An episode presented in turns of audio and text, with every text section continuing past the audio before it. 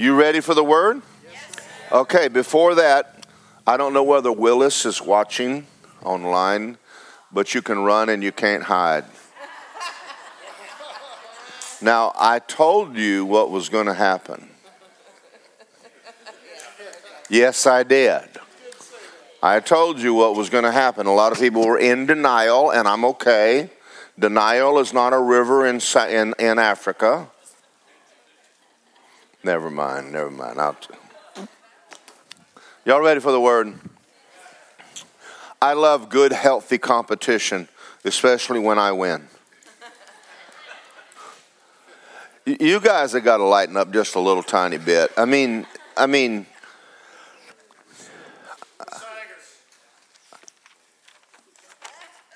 for for Alabama's sake, I'm glad somebody humbled them.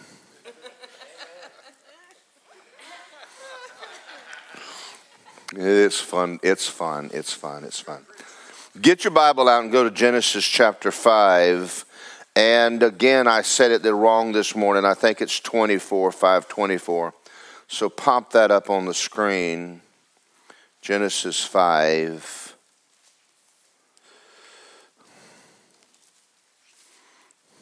It's a statement here in the Bible that's verse 24. It says, Enoch walked with God, and he was not, for God took him. You know, you read that and you think to yourself, well, a lot of people walk with God. No, they don't. And, and we think of Genesis, um, and you understand that everybody on the earth knew about Adam. Adam was still alive. Everybody knew about God. Everybody knew about the garden. They knew it. And up until the time of the flood, they all knew it. Adam died. It was either in the flood or right before the flood. And so this is not something that was not common knowledge. But for it, the Bible say that Enoch walked with God is quite a statement because it, it picked him out as someone who on purpose decided to walk with God. Now, I want to talk, and we're, we're going to talk about walking with God, but in all reality, what I want to talk about this morning is fellowship. Now, where we're going to go is this go to 1 Corinthians 1. Let me just turn over there. And we're going to go down a road today, uh, answer a lot of questions. How many of you want your prayers answered? Yeah, well, we're going to talk about that. How many of you th- would honestly say you struggle with having faith? We can talk about that. We'll talk about why that is.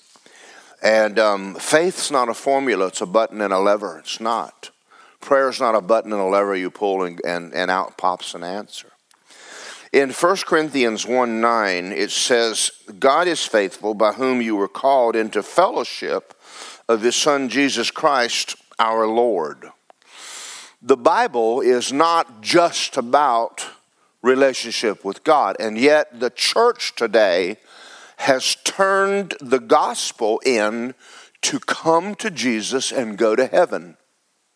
That's not the gospel. It's a piece of the gospel, but it is not the gospel. So, what, what is the gospel?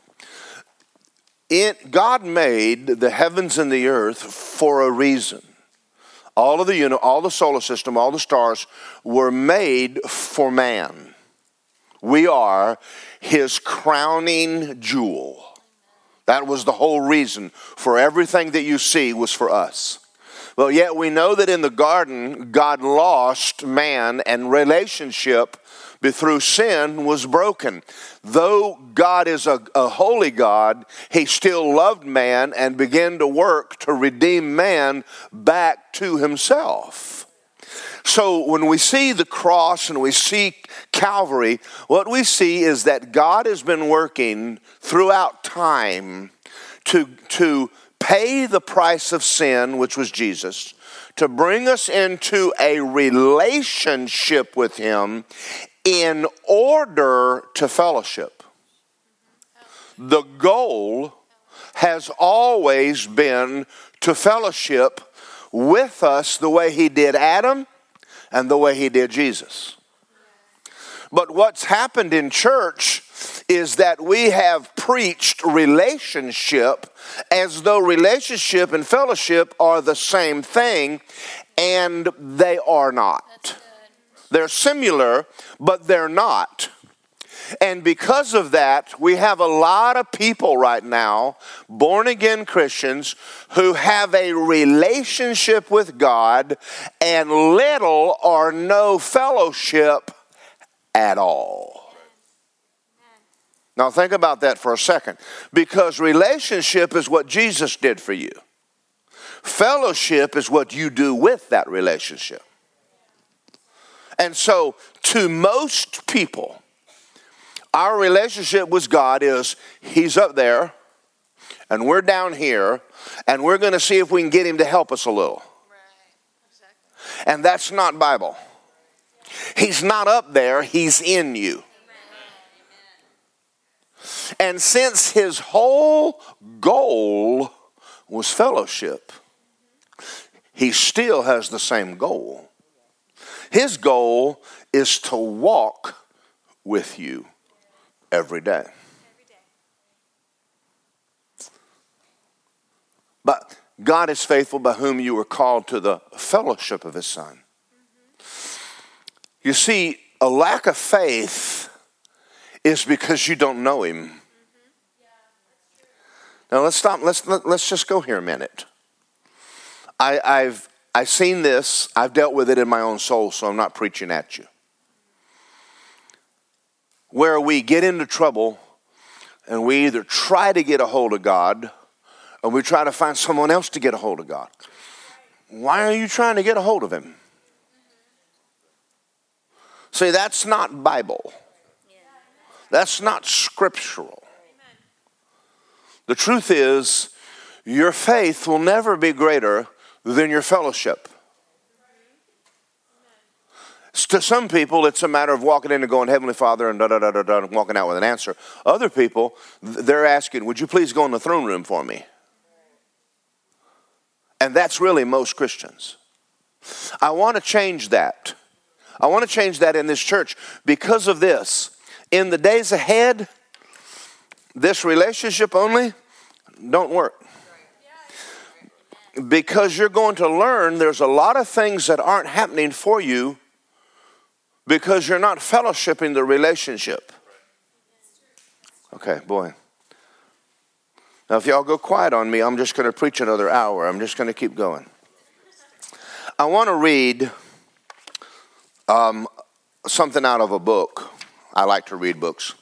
I'm a book. I'm a kind of a bookwormy person. I didn't say I was wormy. I said bookwormy.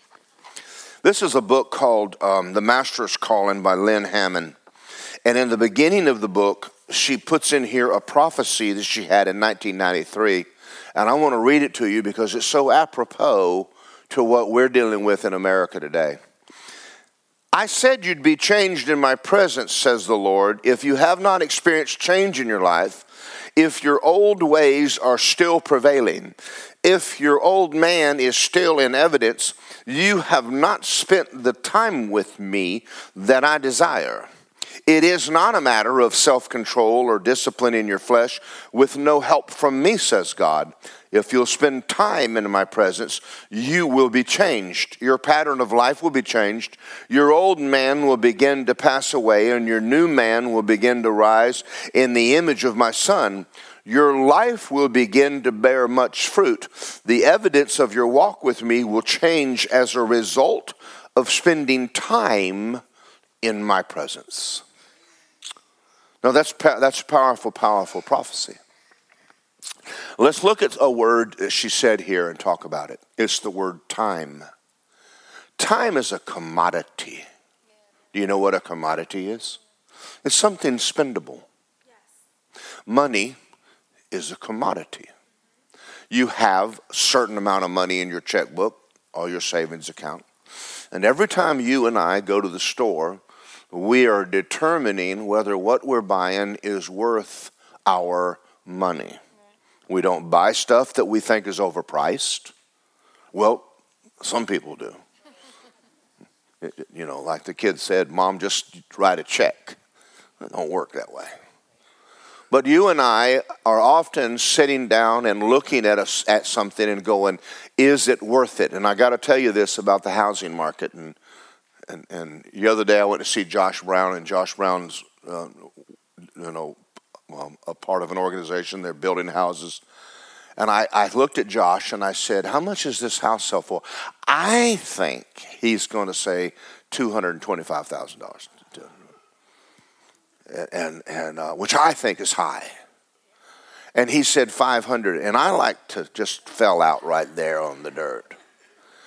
Five, two story house. A little steep for what I think it's worth. But people from New York and California are flooding into the state because they screwed theirs up. And, and we want to let them know don't bring your ways with you. Enjoy our sunshine. And, and, they, and they take their mask off and then dance around and holler and praise the Lord. That's enough of that. But I, you know, to me, I remember, I remember when a house was forty thousand dollars. In my first house, it's fifty nine thousand dollars. Have you ever looked back and thought, "I wished I'd kept that thing and not sold it"? Man, imagine what you could turn on that now. So to me, money, money is a commodity, and, and we decide how we spend it. Time is a commodity. You have time to spend, and you're spending it on what you deem valuable.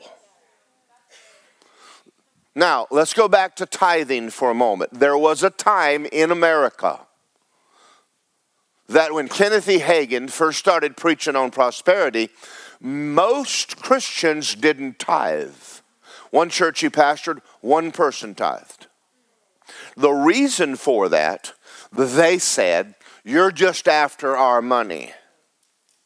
They, they, it was in the Bible, but, but they didn't do it because they had the mindset if we do, we won't have enough to pay our bills. And they reasoned in their soul away from obeying God. Well, over time, it got preached so much. Remember, Oral Roberts would preach seed time and harvest, seed, and he caught a lot of flack from Christians over preaching money. And people still have a problem with it. But finally, somewhere along the line, people begin to realize that we're not after your money, we're trying to help you. And we're obeying God.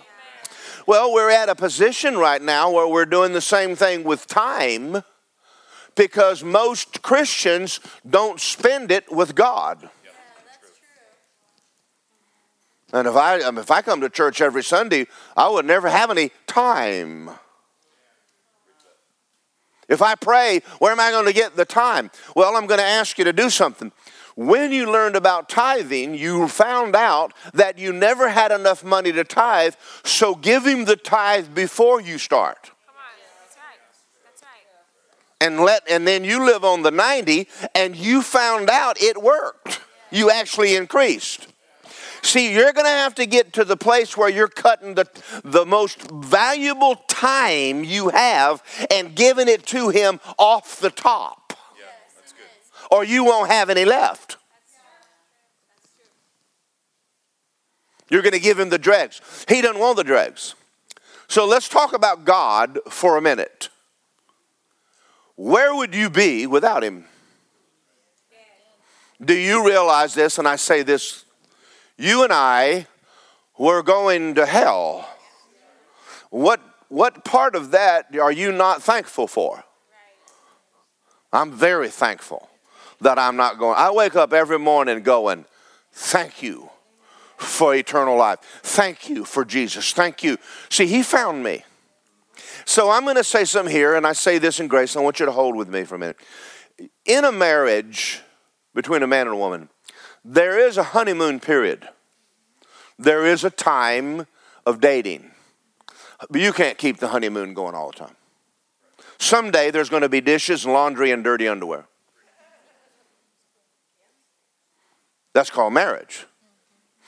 Christianity, there is no preacher can put on a song and dance for you every Sunday morning to thrill you into coming to church. You don't come to church because we have a song and dance. You come to church because of Jesus. And your church going and your walk with God are synonymous. Not your relationship with God, but your fellowship with God. Because you haven't cut out the time and given it back to Him. So, where would you be without the Holy Ghost? Which was a gift. Where would you be without church? Where would you be without the Word of God? Where would you be? See, all of those things were given to you, and God did that. He's chasing you because He wants to fellowship with you. He doesn't want a relationship with you, He wants fellowship with you. And a lot of the things that you want in life will never happen without fellowship. Not because you're saved. That's just, I want you to sit and think about that a minute. So, what, what is in the way? I married Lisa for fellowship. I didn't marry Lisa because I needed a bookkeeper and a worship leader. I have a bookkeeper and a worship leader, but I married her to be with her. Now, we have a relationship called husband and wife, but we also have a fellowship. The relationship we got in one day. The fellowship, well, we've been working on that. And we've had times when it was broken, and we had to work to put it back. It's not easy to fellowship. Fellowship's a gift. So I take time for her.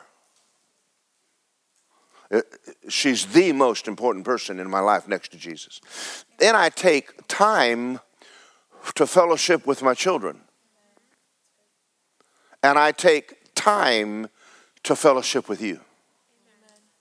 I set it apart. It's a, it's a high priority.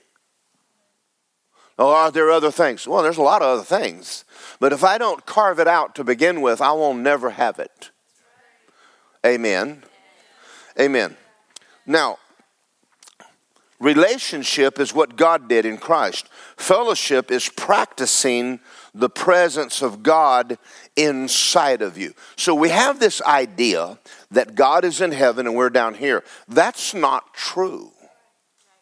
Well, He is in heaven but He lives in you. And He wants to walk with you. That now listen, let's go back to Lisa and I for a minute. In order for us to maintain fellowship, there's going to be give and take and there's going to be things I'm going to change, and there's going to be things she's going to change in order to maintain that fellowship. Now, well, y'all are exciting. I just, uh, uh, y'all are, it's just exciting in this place. Let me go back here, verse 18, page 18. I'm okay with quiet sometimes. Not all the time, but quiet. Especially at night when I'm trying to sleep, not Sunday morning. Listen to this, she says in this book. Paul knew Jesus because he fellowshipped with him not because he's saved. Faith and fellowship with God are inseparable. You see, you and I are going to get into places in the next seven years on this earth. You're going to need to know God. And I can't do that for you. That's a choice you're making right now.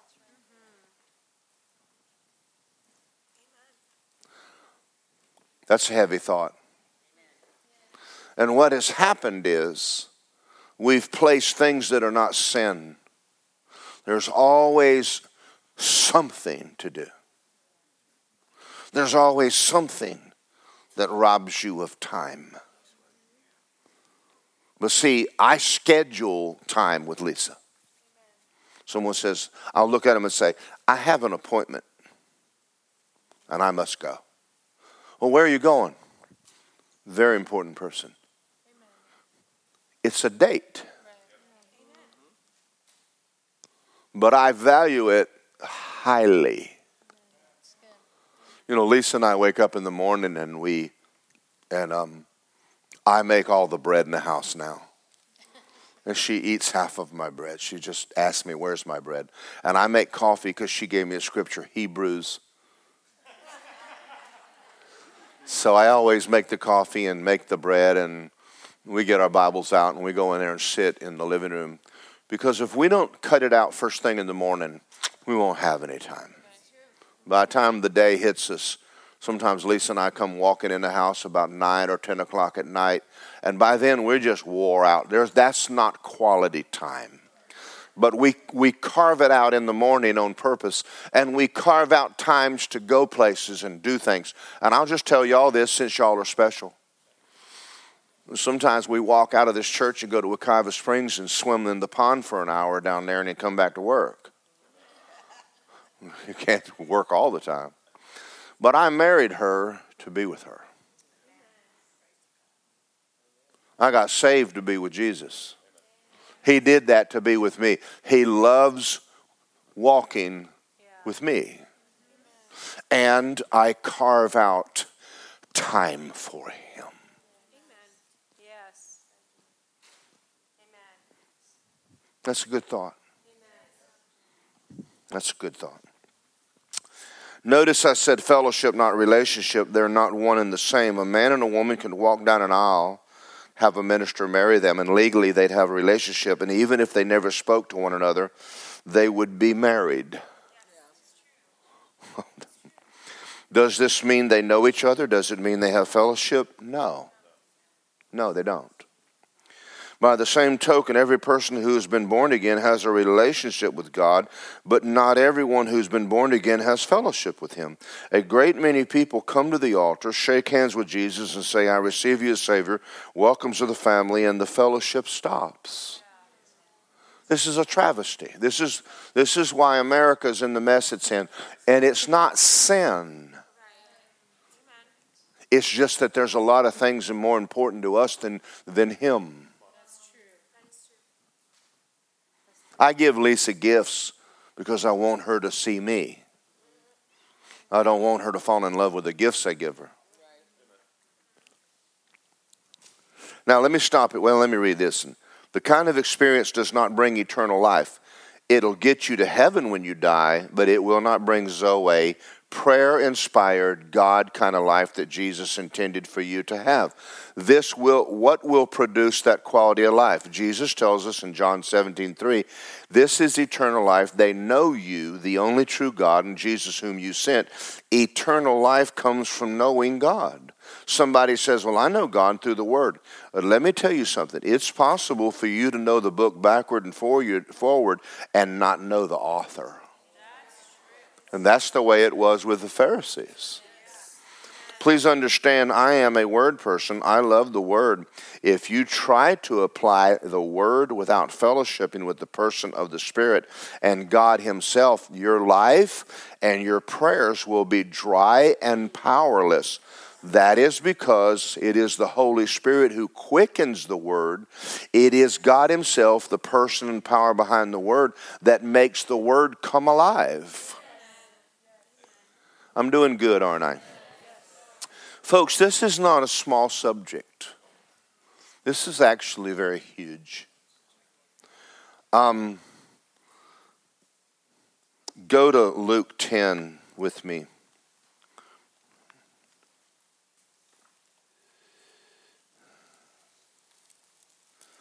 This is a choice you make.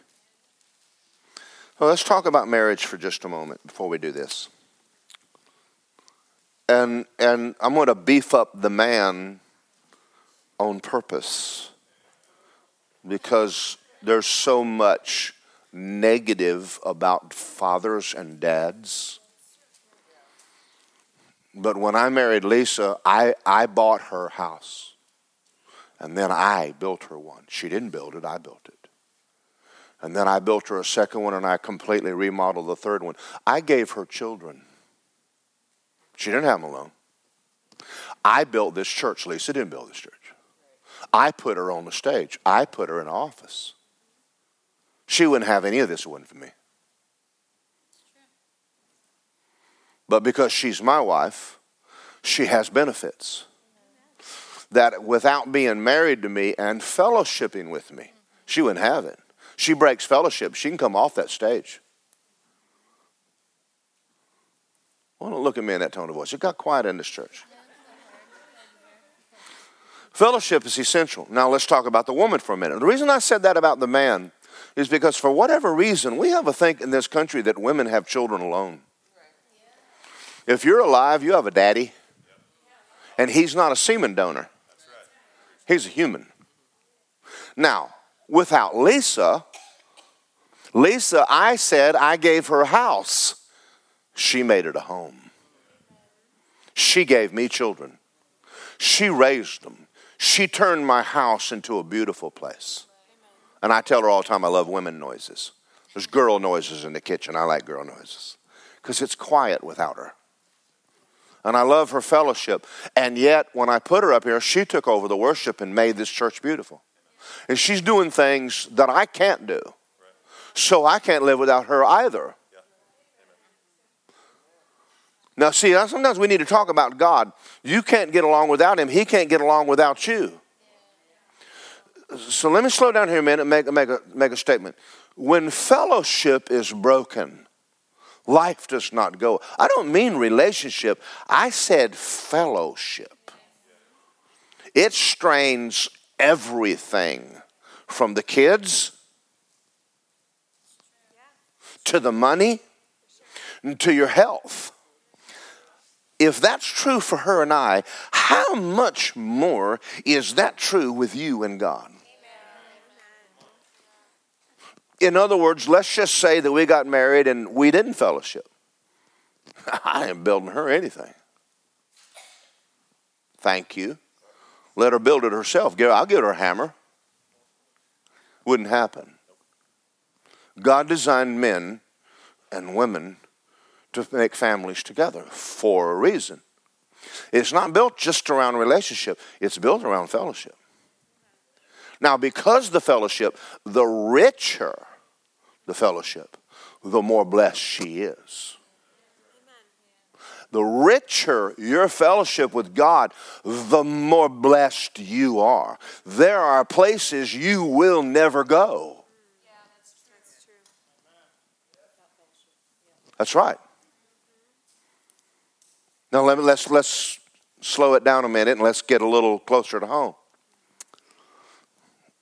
When you get married, do you pray about it? Some people didn't. Don't shout me down. That job you got, that college you went to, you didn't even ask God about it. You just took off. And then you're coming back wanting to know why your life's falling apart. Well, wait a minute. What, what did God have to say about all the stuff you're doing? Yes. When Lisa and I do things, I'm the head of the home. That's a strange thing to hear today. The man is the head of the house, only with her permission. Not really. But we sit back before we do something and we talk. I say, What do you want to do? She don't want to do everything I want to do. I don't want to do everything she wants to do. Sometimes we do things apart, but not for long. But we spend time together. See, why do we not do that with God? Why do we not fellowship enough that we can go in there and hear Him go, No, you don't want to do that? Do you think He wants to watch everything you watch on TV? No, He doesn't. Lisa doesn't want to watch everything I watch. She gets up and leaves. I ain't watching all that mess. Jordan will, Justin will, but Lisa don't want to watch it. Do you ever think that maybe the Holy Ghost wants to go, do we have to sit here and watch this movie? Yeah, that's true. That's good. When, when, when they start GDing, TV goes off. I don't care what the movie is. I don't care. Someone asked me the other day, said, Did you see Yellowstone? Mm, about 10 minutes of it.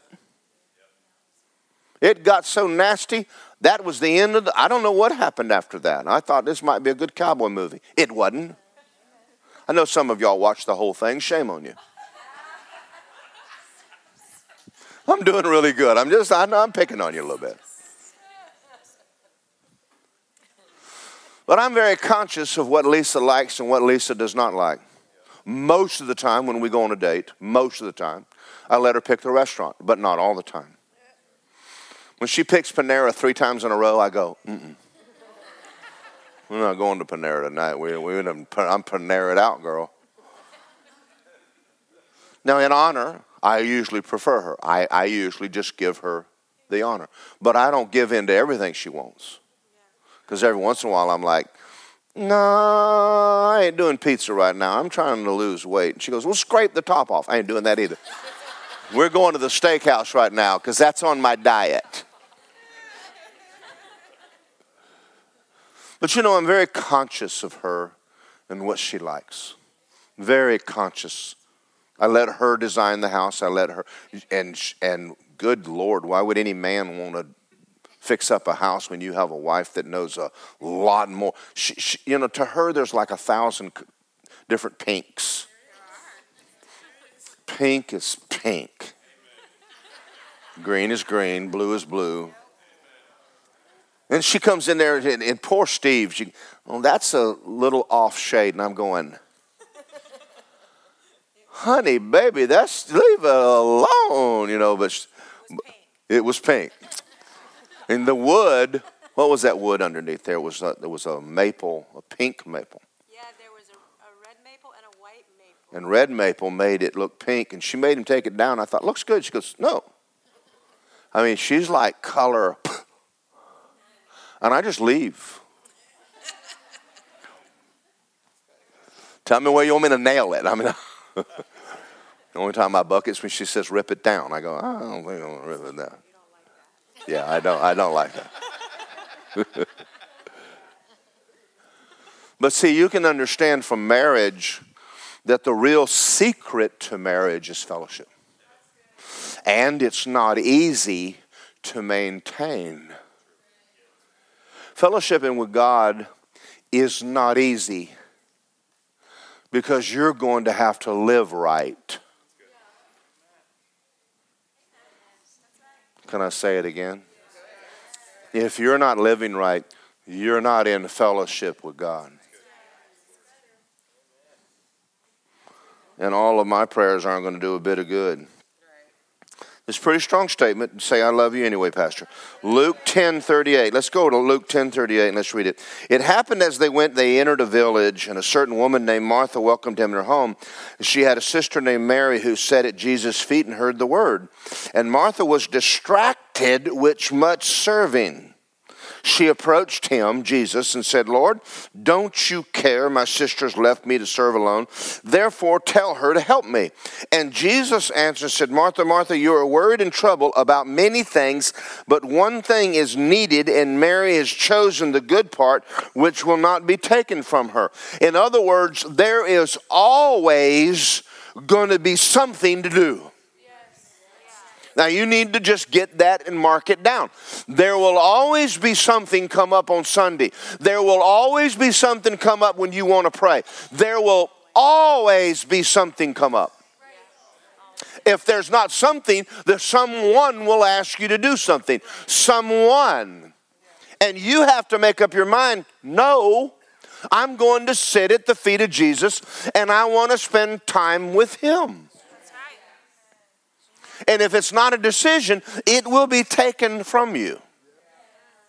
But your but life comes out of fellowship, not relationship. That's right, it does. Amen. Mary Fran got all over this. This is what got me to thinking like this, where she talked about that scripture, come up here with me.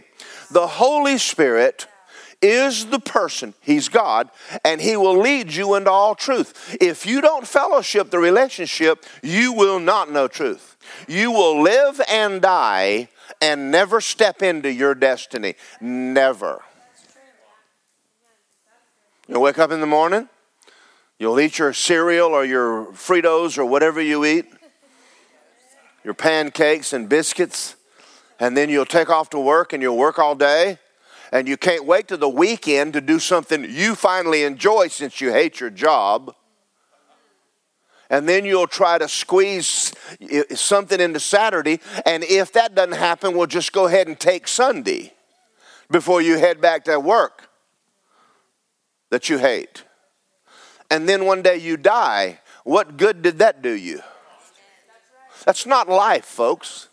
Jesus said, I came to give you life and give it to you more abundantly. Wouldn't it be a whole lot better to just trust Him and walk with Him and let, and let Him walk you through life? You wouldn't be making decisions that cost you 10 or 15 years to fix. Thank you. He, he wants to have a say so in where you go and what you do and how you do what you do. So without spending time with Him, you won't have that. Now, here is an issue. Here is an issue. Much of the time, not much, but I'd say some of the time that I get into worship, the Spirit of God starts talking to me about things He wants me to change. And I'm trying to worship God, and He's talking to me about Joe Blow over there I ticked off last week. But see, because I hadn't talked to him since yesterday, thank y'all, I'll come over here and preach. You see, it is in the presence of God that He's able to dialogue with you. And I'm up here trying to worship God, and, I, and I'm going, Heavenly Father, let me just pray for Joey, because I don't want you to pray for Joe. I want you to go back here and talk to Joe. But see, God has a, He wants to have a say so in what's going on in your life. I, have had times when I'm standing on the word, standing on the word, standing on the word, standing on the word, standing on the word. I could keep going. Let's keep going. Standing on the word, standing on the word. And nothing's happening. Nothing's happening. Nothing's happening. Well, go back and ask him, uh, did I miss something? Yeah, you did. Listen, when your wife hadn't talked to you in three days, don't walk in the kitchen and go, is something wrong? Let me just give you the heads up. Something's wrong. And let me go ahead and give you the outcome. It's you.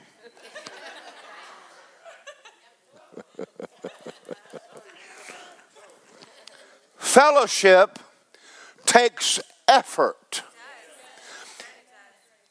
If you want a fellowship with God, you're going to have to live right. And you're not always going to do what you want to do when you want to do it. You can't be married single. When you get married, there's another person in the room now. You want me to build for you? You want me to do this for you? You want me to mow the grass for you? You want me to give you sons? I want you to do this. I don't like that to eat. I want to eat that. I don't care what your mother said.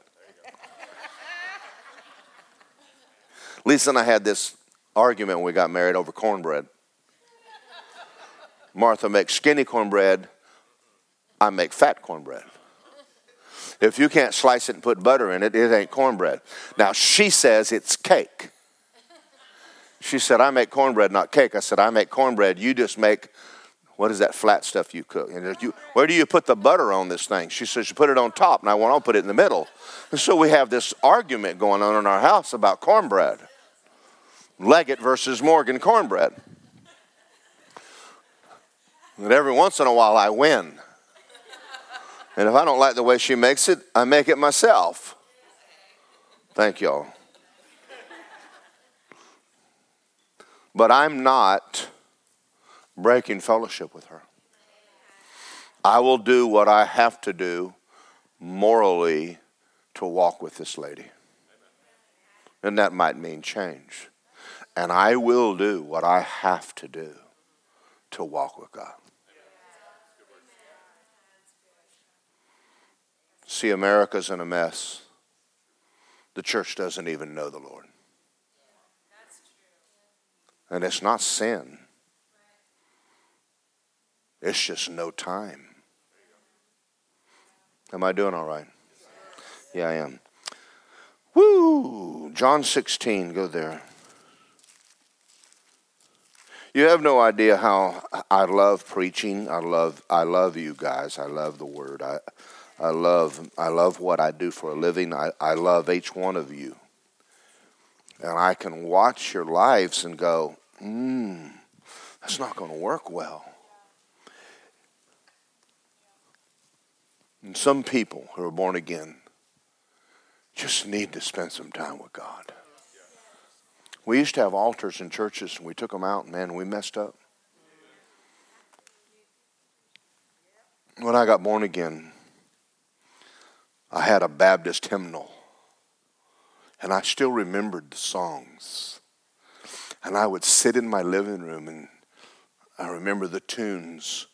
This is my Father's world and to his are my listening ears. And I just sit and sing, and I'd go to maze. I just sit and sing and worship God. Do you think that was a waste of my time? It was not. Because God loved it and God blessed me. I don't mean that He doesn't love other people, but He knew I love Him. I so appreciate Him. And if you do, you're going to spend time. It's not crimping my time to come to church and worship God. Do you understand that? I don't. I've been saved for over forty years. This still doesn't bore me. Going to coming to Mary Fran's meeting does not bore me. Hearing Mark preach does not does not bore me. I have nothing else better to do. Okay, I'm doing good. at least you finally engaged with me. John 16, verse 12. Jesus says, I still have many things to say to you, but you can't bear them now. However, when He, the Spirit of truth, has come, He will guide you into all truth, and He will not speak on His own authority, but whatever He hears, He'll speak, and He'll even show you things to come. He will glorify me and take what's mine and declare or show it to you. Without time with the Holy Spirit, you will never know the Lord. You'll know about Him but you won't know him. The Bible says, They that know God will do exploits. The word know there is the same word Adam knew Eve. And it's the same word Joseph did not know Mary. Was talking sex. Now, I'm not talking about sex with God. I'm talking about an intimacy that in the bedchamber is where the things for you happen. And you've got to you've got to go in there in order to be with him. Now, I'm not calling Lisa up and saying, I want to spend time with you. And she goes, No, I'm on the phone with someone. We can take the phone and do something with the phone. Yeah, right. Marry you to, to have the phone take my place.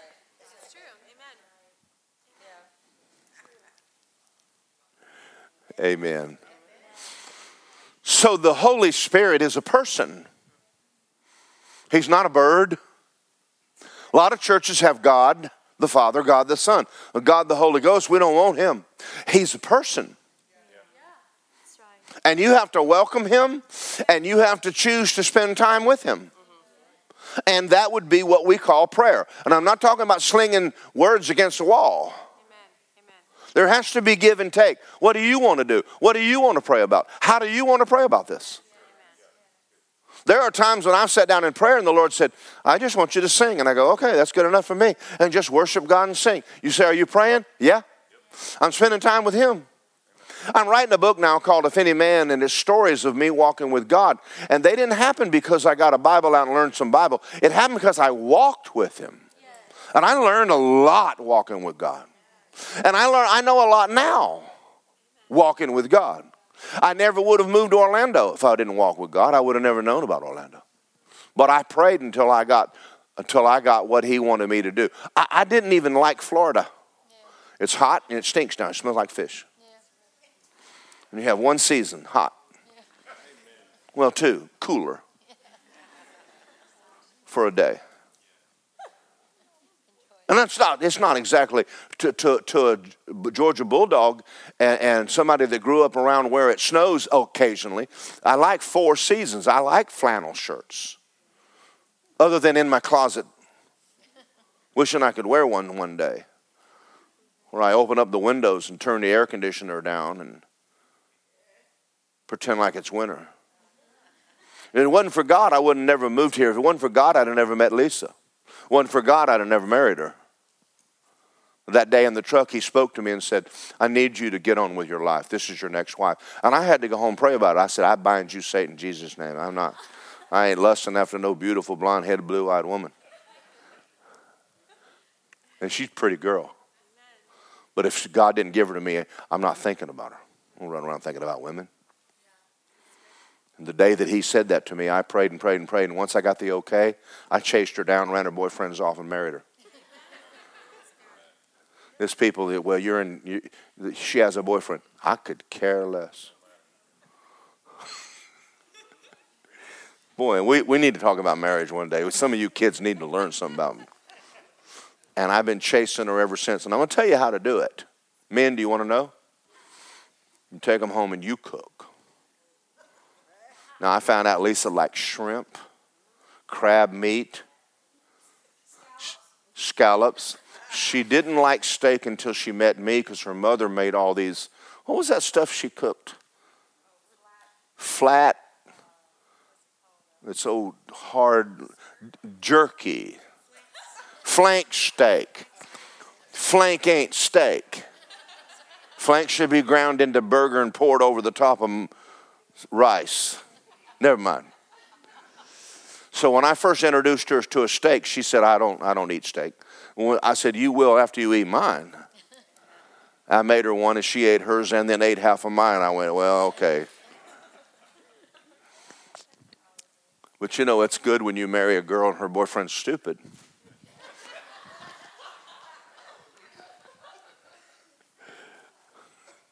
That was blunt. Okay, let me back that up. It's good that he didn't know nothing because he had the looks and I didn't. But I had the brains. Someone told me one time, says, You married outside your class. I said, Well, it takes a certain amount of intelligence to do that. oh, brother. All right, First John. Go to First John. We're talking about fellowship, right? That's what we were talking about.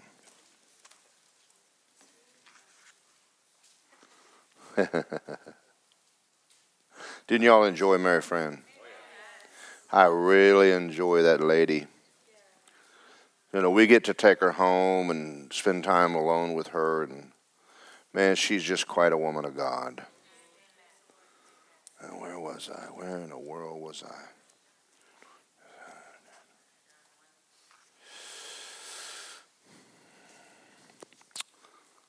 You were called out of discord, bitterness, and unhappiness of spiritual death into fellowship with the great Father God of the universe. Then I saw that fellowship was the heart reason for creation. God wants fellowship with human beings, and so He created the universe.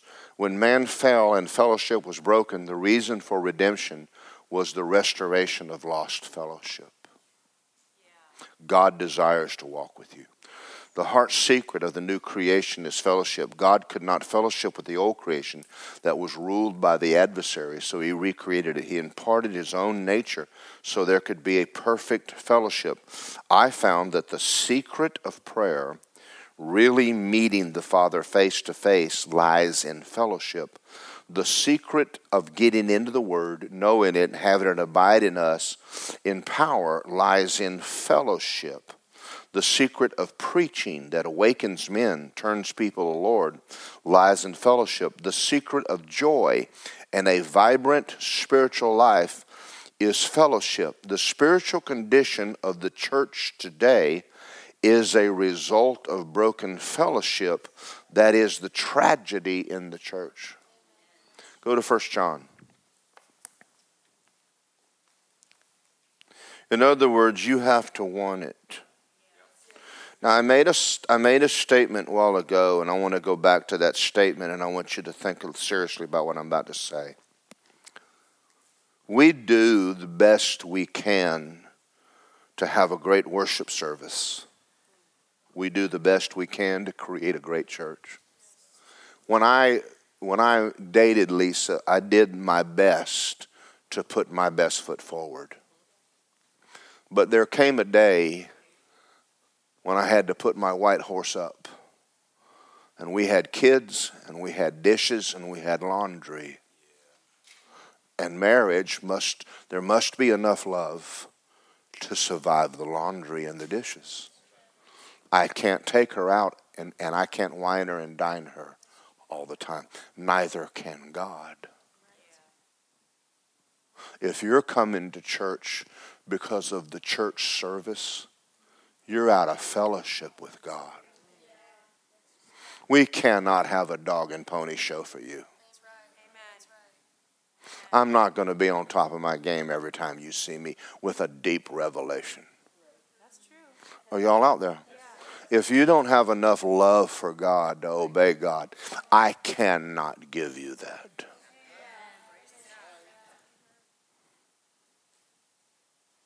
I made a choice to love my wife, not because of her, but because of me.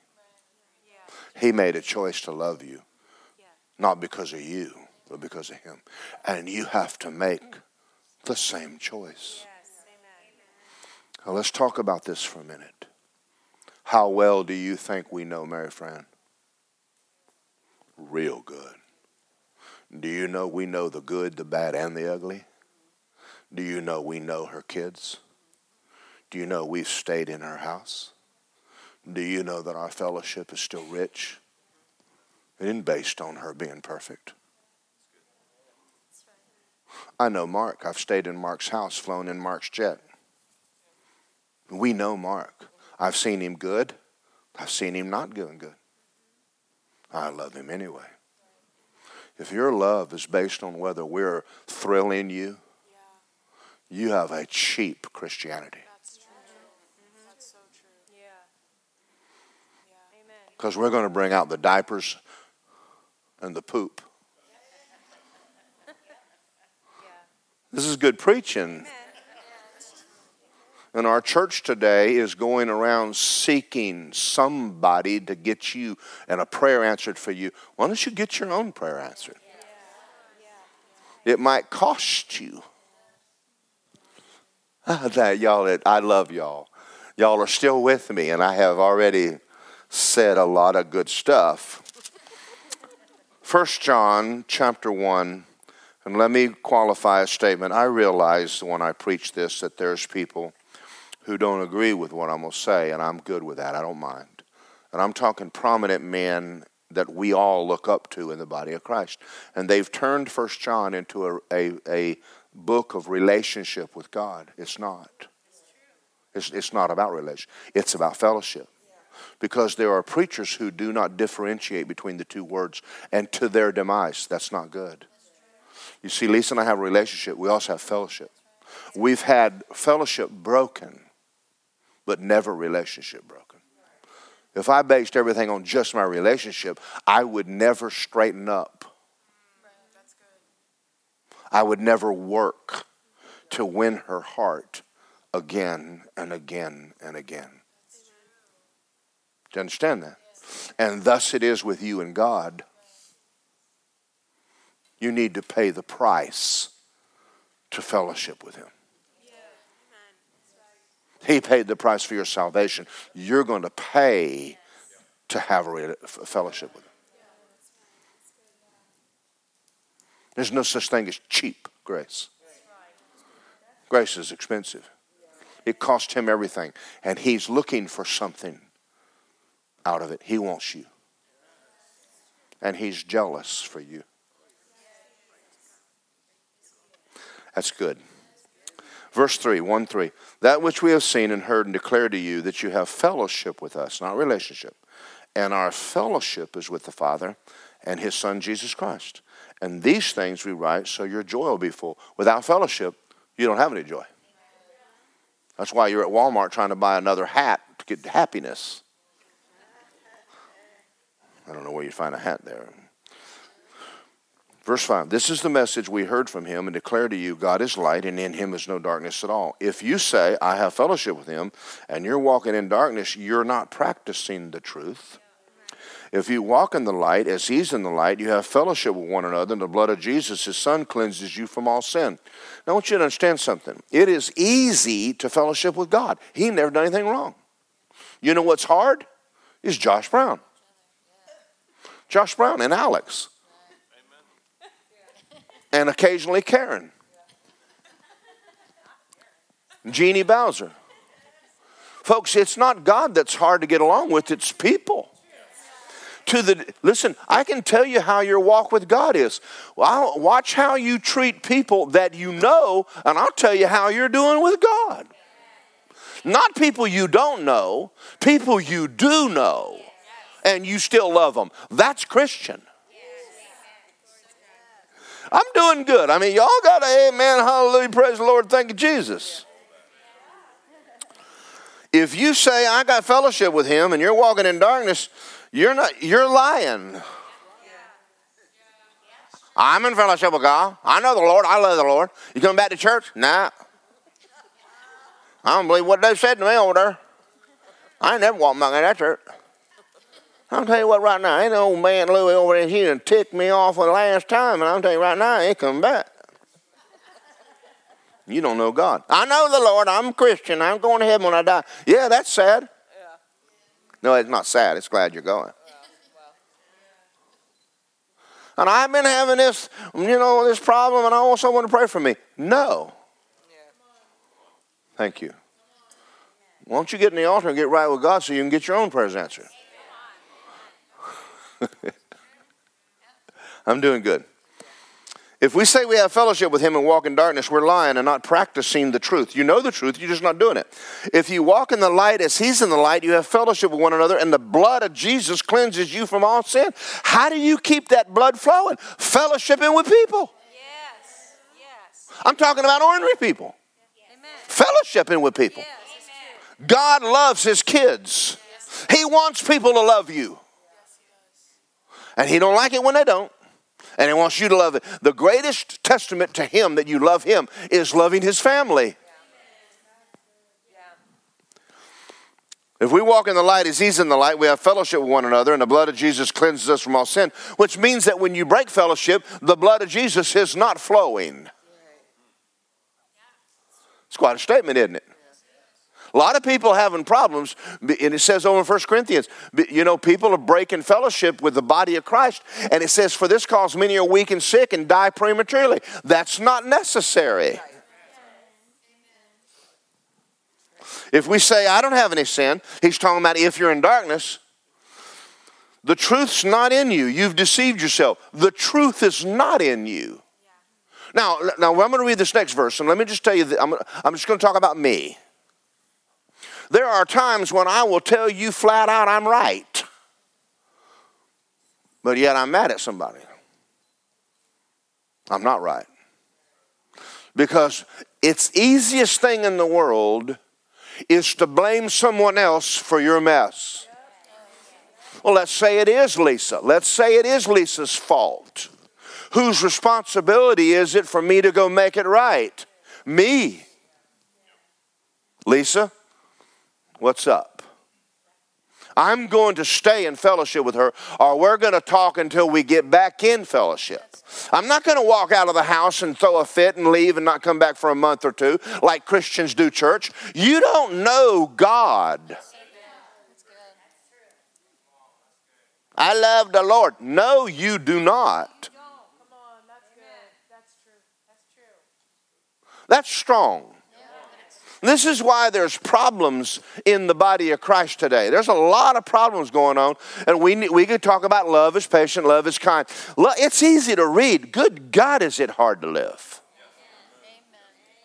It is hard to walk in love toward people who are not the sweetest people on the planet. It just like Nathan Mercado over here. Man, is he? He's a blessing. I'll tell you something that's that you can do. You can do it. Can you see the good? Can you look at a person and I see the good in Frank. I see the good in Barbara. I see the good in Nathan. I see, but I choose to see the good. Oh, I can tell you some dirt, but you know what? Who, how deep is that? Now I have to read the love book occasionally because I, you know, there's a thing about the a living sacrifice keeps crawling off the altar. Never mind. Every once in a while, Jeannie goes, Pastor, you need to walk on your love walk today, Pastor. If we confess our sins, he's faithful and just to forgive us our sins and cleanse us from all unrighteousness. Why did he say you confess your sins? Because you can't confess mine. I live for God if Pastor would straighten up. You are never going to live for God. I live for God or this woman you gave me. Well, you're never going to live for God. And nobody standing between you and God. I'm preaching really good. Lisa's not standing between me and God. My ex wife's not standing between me and God. My children are not standing between me and God, and you're not standing between me and God. My walk with God is my walk with God, based on Him and me. Now, He's required me, if I'm going to walk with Him, to love you. And I said, Yes, sir. I didn't say it's easy, but it's changed me. And God does it on purpose because He wants you to change. I want my children to change. I want them to grow up. God wants His children to grow up. And He puts you in tough places. Don't run from tough. Stay. Stay faithful. Don't leave a church until everything's perfect.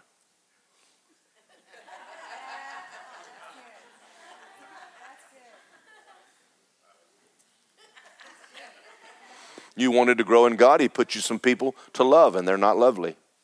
And He did it on purpose. Well, I'm doing good. So, how do you live right? Well, you confess your sins. He's faithful and just to forgive you of your sins and cleanse you from all unrighteousness. That means there you can be the righteousness of God and still have stuff in your life that's unrighteous. And it's not going away until you stop and go, Heavenly Father, it's me. It's me. I got out of love. I got I was impatient. I said what I shouldn't have said. Please forgive me. And now I got to go apologize to somebody. I got to go make it right. But I value my, my fellowship with God above everything. Amen. I value it. I said a while ago, there's sometimes I'm in worship and he'll start talking to me about what he wants me to change. You get in his presence, he'll talk to you about all kinds of stuff.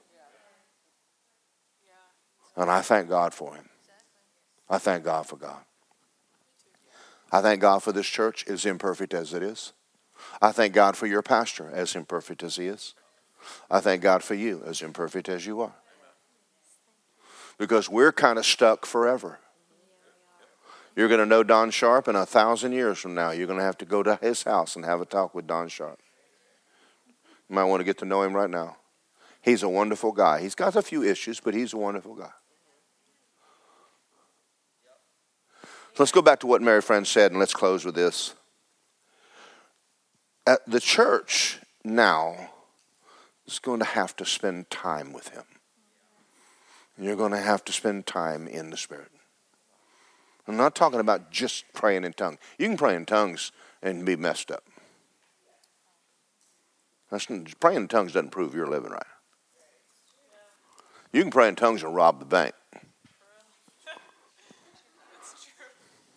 Walk in there with a gun. Give me all your money, Shanda. You can read a Playboy magazine, pray in tongues. Don't look at me in that tone of voice. Praying in tongues don't mean you're all that. He's helping you to fellowship with. He, he's helping you. He's there to help you and revere that, revere it. So Mary Fran spent a few hours here talking about her fellowshipping with God. Folks, that's the greatest benefit in our life is our walk with God. Not just relationship, but our walk with God. I'm, I, am i am just going to ask you there's a lot of things that you're dealing with, and you're not going to get them until you get close to Him. There's things that he, see, faith comes alive. The word comes alive in fellowship. It's not a button and a lever. I'm believing for a healing. I'm confessing by stripes I'm healed. And I want me a healing from the flu, and, and I want one from the sinus headaches, and, and I need a raise in the name of Jesus. Hallelujah. I confessed it three times. I have it. Glory to God. He's not a slot machine. Let me close with this one story. Right after I got born again, I found out the formula for faith.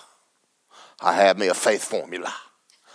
I read it in a book, and I went in there in my living room and I opened up my Bible and I said, Heavenly Father, I need a thousand dollars in the name of Jesus. And I said, according to Mark 11, 23 and 24, I believe I received $1,000 in the name of Jesus. You see, I had already figured out what it cost to fix my pickup truck. It needed a transmission and it needed a new bed. You throw something in the back of my truck, it just fall out on the ground. It went in a bed and it was all rotted out. And the tires were bald on it, and the truck, uh, it just needed a lot of work. And we needed food, and I needed groceries, and I needed clothing, and I needed, and I, just a lot of stuff I needed. And I just realized I needed $1,000. So I found out that I could use Mark 11, 23 and 24 and get $1,000. So I went to God. I need $1,000. I believe I received $1,000 in Jesus'. I prayed like that for two or three days, walking around confessing, I have $1,000. And one day the Lord said to me, I said, Yes, sir. He said, Can we talk about this request? I said, Yes. What do you want? You know, I'm thinking, Yeah, come on, come, come on, thousand bucks. He said, I'm not your banker, I'm your dad. He said, If you push me, I'll give you the thousand. But I would prefer to be your father. Can I meet their needs without money? I went, Yes, sir. He said, All right, make a list and pray over everything individually. Well, it wasn't long after that, then a guy came to work and handed me a bucket of bolts and says, Do you need some bolts for your truck? I said, Yeah. Gave me a whole box of bolts. Got the lumber yard gave me the lumber, and a friend of mine traded something and gave me a four speed transmission put in it. At the end of a month, I completely rebuilt a truck without a dime out of pocket. Lady next door came over, knocked on my door, and gave me two pair of Levi's that fit me and not her husband. And then the man down the street gave me his garden. And at the end of about six to eight weeks, God met every need on the list and never exchanged a dime. Driving down the road in Athens, and the Lord said to me, If you pull in this place right here, that man um, has some tires that fits your truck, and he needs a trailer. I had a homemade trailer. And I went in there and I said, I heard you need a trailer. He said, Who told you that? I said, A friend. God is my daddy. I love my daddy. And I could push him. But faith is not a formula. Christianity is not a formula. And we've turned it into it. Two, two hymns, two her, a hallelujah, and, and out the door you go. And I'm going to tell you, if you don't know him, your life's not going to go well. You're going to make mistakes. You're going to do stuff. And it'd be a whole lot better if you went to him and asked him before you got doing something. What do you think about this? That's why I said earlier we're praying about the about the land. We're praying about it. When I walked on this property, the Lord said, This is it. Betty May prophesied that God had hidden us a piece of land on a hill. I went, in Florida, a hill. And she prophesied in the center of the city. Well, at the time, this wasn't the center of the city. But you know, having that word from Betty May at that time and us seeking God, we bought this property. We paid 125000 for the six acres. Say, that was good. That was God. It was a horse pasture. It was a dirt road. I mean, nobody wanted to live on this road. Ain't nobody but God. Had a lot of good things happen in my life because of my walk with God. I've had things happen because I didn't do what He said. I look back and go, boy, I wish I hadn't done that. I wish I'd have prayed before I did that. Are y'all ready to pray? I'm asking you to do something. I'm not just preaching sermon. I'm asking you to go somewhere with me. I want you to wake up on Sunday morning and I want you to get here on time. Not 30 minutes late. You don't do that at work. Don't be so disrespectful. Come in here and worship the Lord. I've asked Lisa to spend more time in worship, and I'll spend less time preaching. Spend some time with Him. When you leave here today, pull off to the side and start spending some time. Fellowship this relationship you have. And I'm going to tell you something your life will turn into a garden. It's like, like she prophesied at the beginning. A lot of stuff would happen better. You just spend time with God. Did I do all right? Did this help you? We got a lot of people out today. Some people aren't feeling good. I'm pretty sure that this bug is traveling around. Pray over the people in this church. Some of you have got prayers you want answered. They're not going to get answered until you spend some time and find out what the Lord has to say to you about that. The other day I was praying about something, and I'll just tell you this. I was really bothered by it. And I went to the Lord and I said, You need to answer this. Answer. I, I really need an answer. And He said to me very clear, He says, I want you to start singing. I want you to start singing. I went, Yes, sir. It's not a formula. He said, I want to clean your face up, get happy, and sing. I went, Yes, sir, I'll do that. I'll sing. I love him. I wished I could tell you that I've never hurt him, never bothered him. I have. We all have. You ready to pray? Father, I love this church. I love the people that are sitting in here and the ones that are watching us online right now that were not able to be here. If there's a situation going on in America today, it's this. We've allowed the world to rob us of our time. And we're not where we should be. Many people are not where they should be. I pray that we would not get in condemnation, but come under at least some conviction of the fact that you paid a high price for our fellowship. And we should honor that. And we should look at you and say, We do love you, Father. But we should say it with our life. What are we doing? What are we allowing in? Are we doing what you told us to do? That's love. And Father, there's probably people in the room right now that my sermon has touched their heart and they're like, boy, I need to clean up. Yeah, we do. We all do. That's why you said if we confess our sins, you're faithful and just to forgive us our sins and cleanse us. That means that once we say, Father, forgive me, it's done. It's over. You cleanse it, it's gone, and you will never bring it up again. I thank you for that. And we've we all have needed that. I've needed that verse many times in my life to keep fellowship with you. I've worked to maintain my fellowship with my wife, my children, and you and people. And I thank you that we can. And Father God, I pray if anybody in here today is out of fellowship and broken, that you would speak to their heart and restore them and bring them back to the place they need to be. And now, Father, I give you the praise and honor and glory for that in Jesus' name. Amen. Let me ask you by a show of hands, I'm not giving an altar call. How many of you would honestly look at me and say, I think I need to work on my fellowship?